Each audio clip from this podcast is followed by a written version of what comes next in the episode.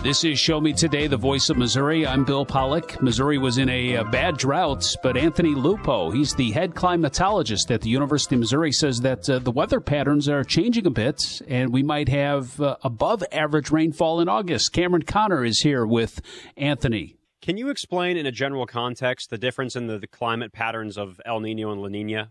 Absolutely, absolutely. Um, El Nino, of course, is when the water in the eastern Pacific near the tropics warms up. And what that does is it'll alter the path of the jet stream. And in the winter, what that generally means is warmer conditions in the northern part of the state and cooler conditions in the southern part of Missouri. Uh, during the summer, what it generally means is temperatures close to normal and a storm track somewhere over the middle of the country. In other words, we get we tend to get regular rains as El Nino is coming on, and the and then with La Nina, the uh, pattern generally has an an opposite effect. In the wintertime, you get colder conditions west of the uh, uh, sorry, let me start that again. With La Nina, the pattern's different. In the wintertime, it means colder conditions north and east of the uh, Mississippi River and warmer in the west. And in the summertime, what that means, especially as La Nina is dying, is that you get a um, very enhanced ridging pattern over the United States somewhere. And if that ridging pattern is such that Missouri is on the uh, part of that ridge where you tend to get downward motions and suppression of cloudiness combined with systems that tend to go around our area, you tend to get drier and hotter conditions. And we've seen this historically a bunch of times. And with 2023 getting underway, we were slowly entering an El Nino category where we would be expecting more rains in the summer. But until maybe the last two, two and a half weeks or so, that hasn't necessarily been the overall pattern. And once again, Missouri is in a severe drought. So why might that be? That's that's very true. And and again, what you're seeing is the two things competing with each other. The end of this three-peat La Nina pattern that we had, and then the onset of the new El Nino.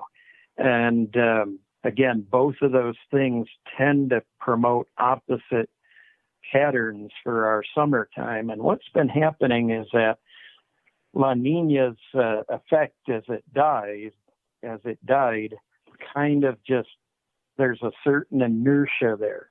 There was a certain amount of baked in, if you will, La Nina pattern, and it's and it's finally beginning to break and become more El Nino like. And so uh, we historically we saw something like this about 50 years ago. Again, not a lot of people are going to remember that, but we had a three-peat La Nina in the early 70s, and we went into El Nino uh, an El Nino summer and things were dry and the temperatures were fairly close to normal, which is what we're seeing right now. And, um, you know, that's, it's almost exactly the same scenario as we had 50 years ago. You've tuned in to Show Me Today, the voice of Missouri. I'm Cameron Conner. We're here with Dr. Anthony Lupo. He is a University of Missouri professor of atmospheric sciences. We're talking about the overall state of drought in Missouri and also what could be ahead.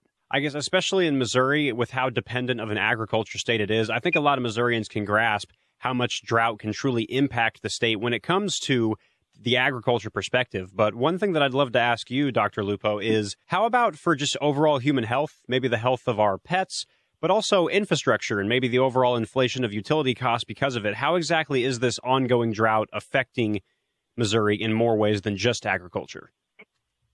Oh, absolutely. Um, it's going to have an impact uh, beyond agriculture.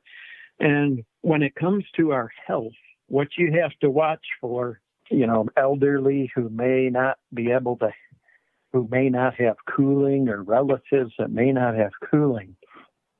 What's bad about, uh, what's bad about any kind of heat or drought is the inability of nighttime temperatures to cool off. So when we get days with those, when we get days where the temperatures only cool to the mid 70s or 80 or around 80, those are times when it's dangerous. Fortunately, with drought, that's going to happen a little less. So, but it but it still can happen. So that's something to beware of. Also, if you're outdoors, you're going to dry out quicker than you would because the dew points are are less. So you're going to sweat a little more. You're going to lose that moisture out of your body quicker. And you may just have to take more frequent breaks or uh, drink more water more often. With pets, it's a similar thing. You don't you want to make sure that you're checking their water if they like to be outdoors or when they want to come in and cool off, uh, give them that chance to come in and cool off. Uh, for infrastructure, what the biggest problem is with drought is, of course, that soil.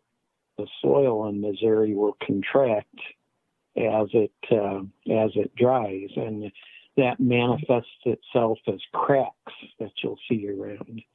And of course, uh, what that also means is that the foundation under your house can dry out, and a lot of people will see the uh, soil kind of peel away from the foundation. And that can lead to settling of your house, which can lead to cracks in your uh, siding if you have brick siding, or maybe cracks in your drywall you might notice. So uh, be aware of things like that. Uh, one way to alleviate that is to uh, actually water your house around a little bit around the periphery when it's very dry like this to keep that soil.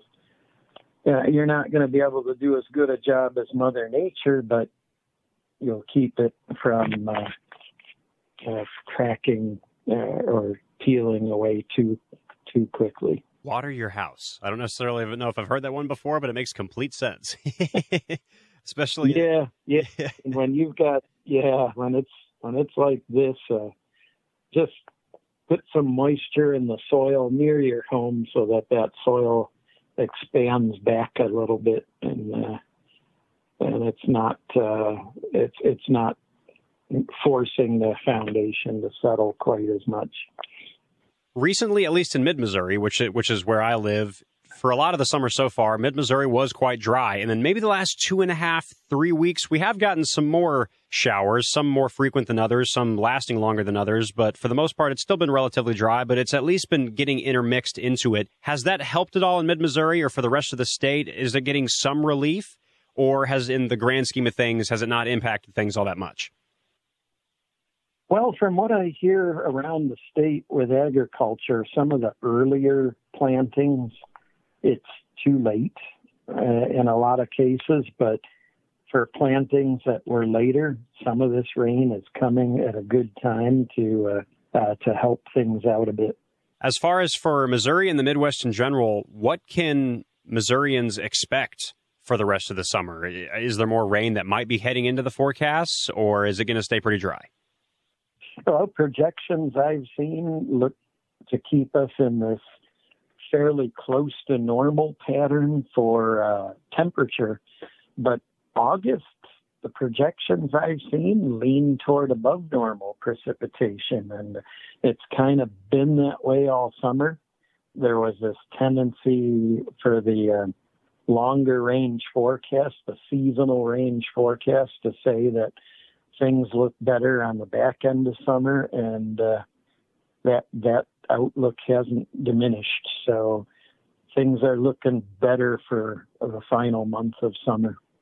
Once again, this has been University of Missouri professor of atmospheric sciences, Dr. Anthony Lupo. We've been talking about an update on the drought and a lot of the causes for why it's been happening and the projections going forward. Dr. Lupo, thank you very much here for your time on Show Me Today, the voice of Missouri.